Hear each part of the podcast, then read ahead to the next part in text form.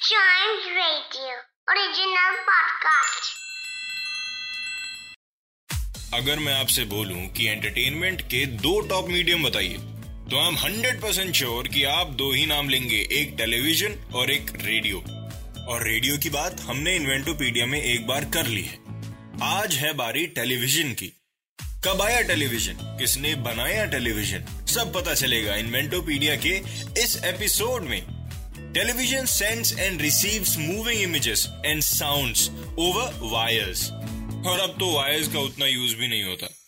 तो हम by air भी कह सकते हैं। और ऐसा ही कुछ रेडियो के बारे में भी आपने सुना होगा। लेकिन उसमें सिर्फ़ साउंड होती है और टेलीविज़न में साउंड के साथ साथ मूविंग पिक्चर्स भी होती है।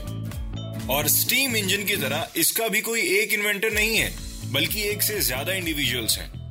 जिनकी कॉन्ट्रीब्यूशन की वजह से आज हम टेलीविज़न देख पा रहे हैं। तो इसीलिए अगर आप ये पूछेंगे कि टेलीविज़न का इन्वेंटर कौन है तो आपको दो से तीन जवाब मिलेंगे। 1878 में सबसे पहले जॉन बेयर्ड ने सबसे पहली टीवी पिक्चर ट्रांसमिट की थी जैसे रेडियो के सिग्नल ट्रांसमिट नहीं करते। एग्जैक्टली exactly, वैसे ही। जॉन बेयर्ड इंग्लैंड के एक साइंटिस्ट थे जिनकी ये वाली टेक्नोलॉजी मैकेनिकल कैमराज में भी यूज़ हुई।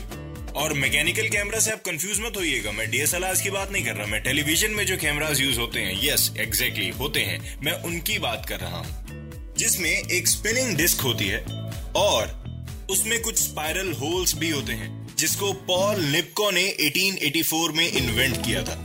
और इसे इसी वजह से निपको डिस्क या फिर स्कैनिंग डिस्क भी कहा जाता है। तो शुरुआत जॉन बेयर्ड ने कर दी थी। और जैसे हर इन्वेंशन में ऐसा होता आया है, इस इन्वेंशन में भी वही हुआ। डेवलपमेंट हुई और उस जॉन बेयर्ड वाली टेक्नोलॉजी वाले टेलीविज़न को रिप्लेस कर दिया इलेक्ट्रॉनिक टेलीविज़न ने। यस फाइलो फ्रेंसवर्थ 1927 में इन्होंने सबसे पहला इलेक्ट्रॉनिक टेलीविज़न का डेमोन्स्ट्रेशन दिया था। इन सैन फ्रांसिस्को और इनकी स्टोरी जानकर आपको बहुत अच्छा लगेगा। फाइलो फ्रेंसवर्थ 15 इयर्स की एज से ही सोचने लग गए थे कि इलेक्ट्रिक टेलीविज़न कैसे बन सकता है और उसका कैसा यूज़ हो सकता है। और यही सोचते सोचते वो एक दिन वेजिटेबल फ़ील्ड में काम कर रहे थे। और वहाँ उनको वेजिटेबल्स की रोज देख के एक आइडिया आया। या फिर ये कह लीजिए कि उन रोज को देख के वो इंस्पायर हो गए। कैसे? उन रोज को देख के उन्हें रियलाइज़ हुआ कि एक पिक्चर को सिंपल टेलीविज़न कैमरा से इलेक्ट्रिसिटी लाइन में कन्वर्ट या फिर डाइसेक्ट किया जा सकता है। मतलब पिक्चर्स को इलेक्ट्रिक सिग्नल्स में कन्वर्ट कर दो और हमारा टेलीविज़न रिसीवर जो एक कैथोड रे ट्यूब हुआ करती थी, वो उन सिग्नल्स को वापस पिक्चर में कन्वर्ट कर देगा। Is in that amazing yes it is तो आप एक चीज़ कह सकते हैं कि इलेक्ट्रॉनिक टेलीविज़न जो हम आज देख रहे हैं इसको एक अमेरिकन इन्वेंटर फाइलो फ्रेंसवर्थ ने इन्वेंट किया था। First all electronic television system चलो इलेक्ट्रॉनिक टेलीविज़न तो आ गया था, लेकिन इनिशियल फ़ेज़ में ब्लैक एंड व्हाइट टेलीविज़न ही हुआ करता था। उसके बाद कलर टेलीविज़न के साथ भी 1920s में एक्सपेरिमेंट स्टार्ट कर दिया गया था। लेकिन उसमें थोड़ा टाइम लगा और 1953 में सबसे पहला कलर टेलीविज़न मार्केट में आया। लेकिन इन सब चीज़ों में हम एक चीज़ भूल रहे हैं, जिसका ज़िक्र मैंने अभी थोड़ी देर पहले किया, कैथोड रे ट्यूब। ये एक वैक्यूम ट्यूब होती है, जो इलेक्ट्रिक सिग्नल्स को कन्वर्ट करके हमको स्क्रीन पर इमेज दिखाती है।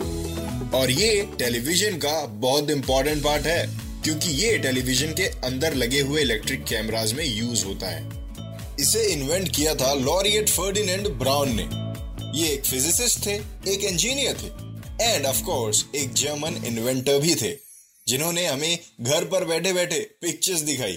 फर्डिनेंड ब्राउन के बाद व्लादिमीर जोकिन नाम के एक रशियन अमेरिकन इन्वेंटर ने टेलीविज़न की टेक्नोलॉजी को एक नेक्स्ट लेवल पर पहुँचा दिया। कैसे?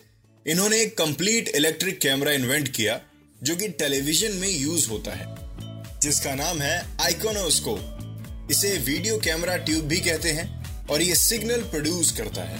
और पुराने मैकेनिकल डिज़ाइन से कुछ ज़्यादा ही प्रोड्यूस करता है। और जब सिग्नल्स प्रोड्यूस हो ही रहे हैं तो उनको इसी अमाउंट में रिसीव करने वाला भी तो कोई चाहिए। इसीलिए उन्होंने इसके साथ एक रिसीवर भी बनाया, जिसे कहा गया किनेस्कोप फ्रेंसवर्थ के डाइसेक्टर से लेकर जॉकिन के किनेस्कोप तक की जर्नी ने हमें एक मॉडर्न टेलीविज़न दे दिया।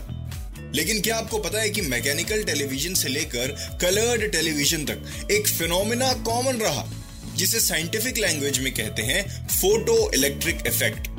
ये इफ़ेक्ट तब क्रिएट होता है जब कोई मटेरियल इलेक्ट्रोमैग्नेटिक रेडिएशन एब्जॉर्ब करके इलेक्ट्रिकली चार्ज्ड पार्टिकल्स रिलीज़ करता है।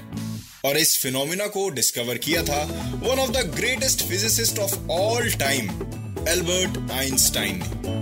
वायर्स और एंटीना से स्टार्ट हुई ये टेलीविज़न की जर्नी आज बहुत एडवांस हो चुकी है। पहले दस में से दो घरों में टेलीविज़न हुआ करता था। आज हमें हर घर में टेलीविज़न देखने को मिलता है। आज सारे चैनल्स आते हैं। इन हाई डेफिनेशन पहले सब कुछ ब्लैक एंड व्हाइट हुआ करता था।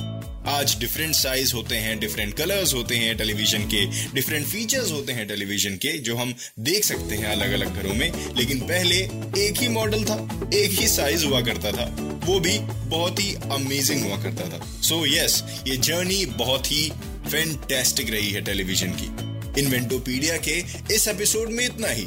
इंतज़ार करिए नेक्स्ट एपिसोड का जिसमें मैं आपके लिए एक नई इन्वेंशन लेके आऊँगा। तब तक चाइम्स रेडियो के और भी पॉडकास्ट सुनिए और एंजॉय करिए।